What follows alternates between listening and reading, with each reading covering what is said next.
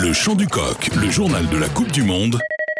Décryptage. L'équipe de France toujours et encore et on reste avec nos bleus et malgré ce petit mal de crâne, je vous le disais, ce petit retour de gueule de bois, on prend un petit peu de hauteur à la recherche des causes d'une élimination si cruelle, si difficile à encaisser. Mais regardons la situation en face, analyse et retour sur une élimination en forme de contre-performance avec Romain Malric, notre analyste. Dans la nuit de dimanche à lundi, à chaud après l'échec, les bleus, du moins certains, se sont réfugiés vers une explication arbitrale.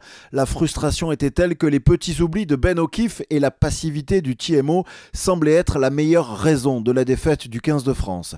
Mais passer la journée de lundi avec un peu de recul, d'autres raisons, d'autres souvenirs reviennent au premier plan.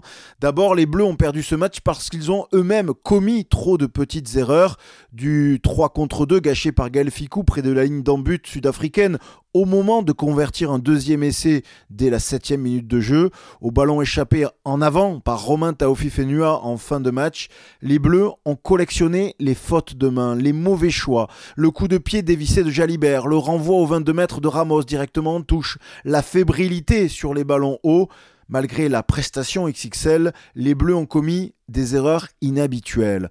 Mais la défaite des Bleus, c'est aussi le résultat de la performance des box.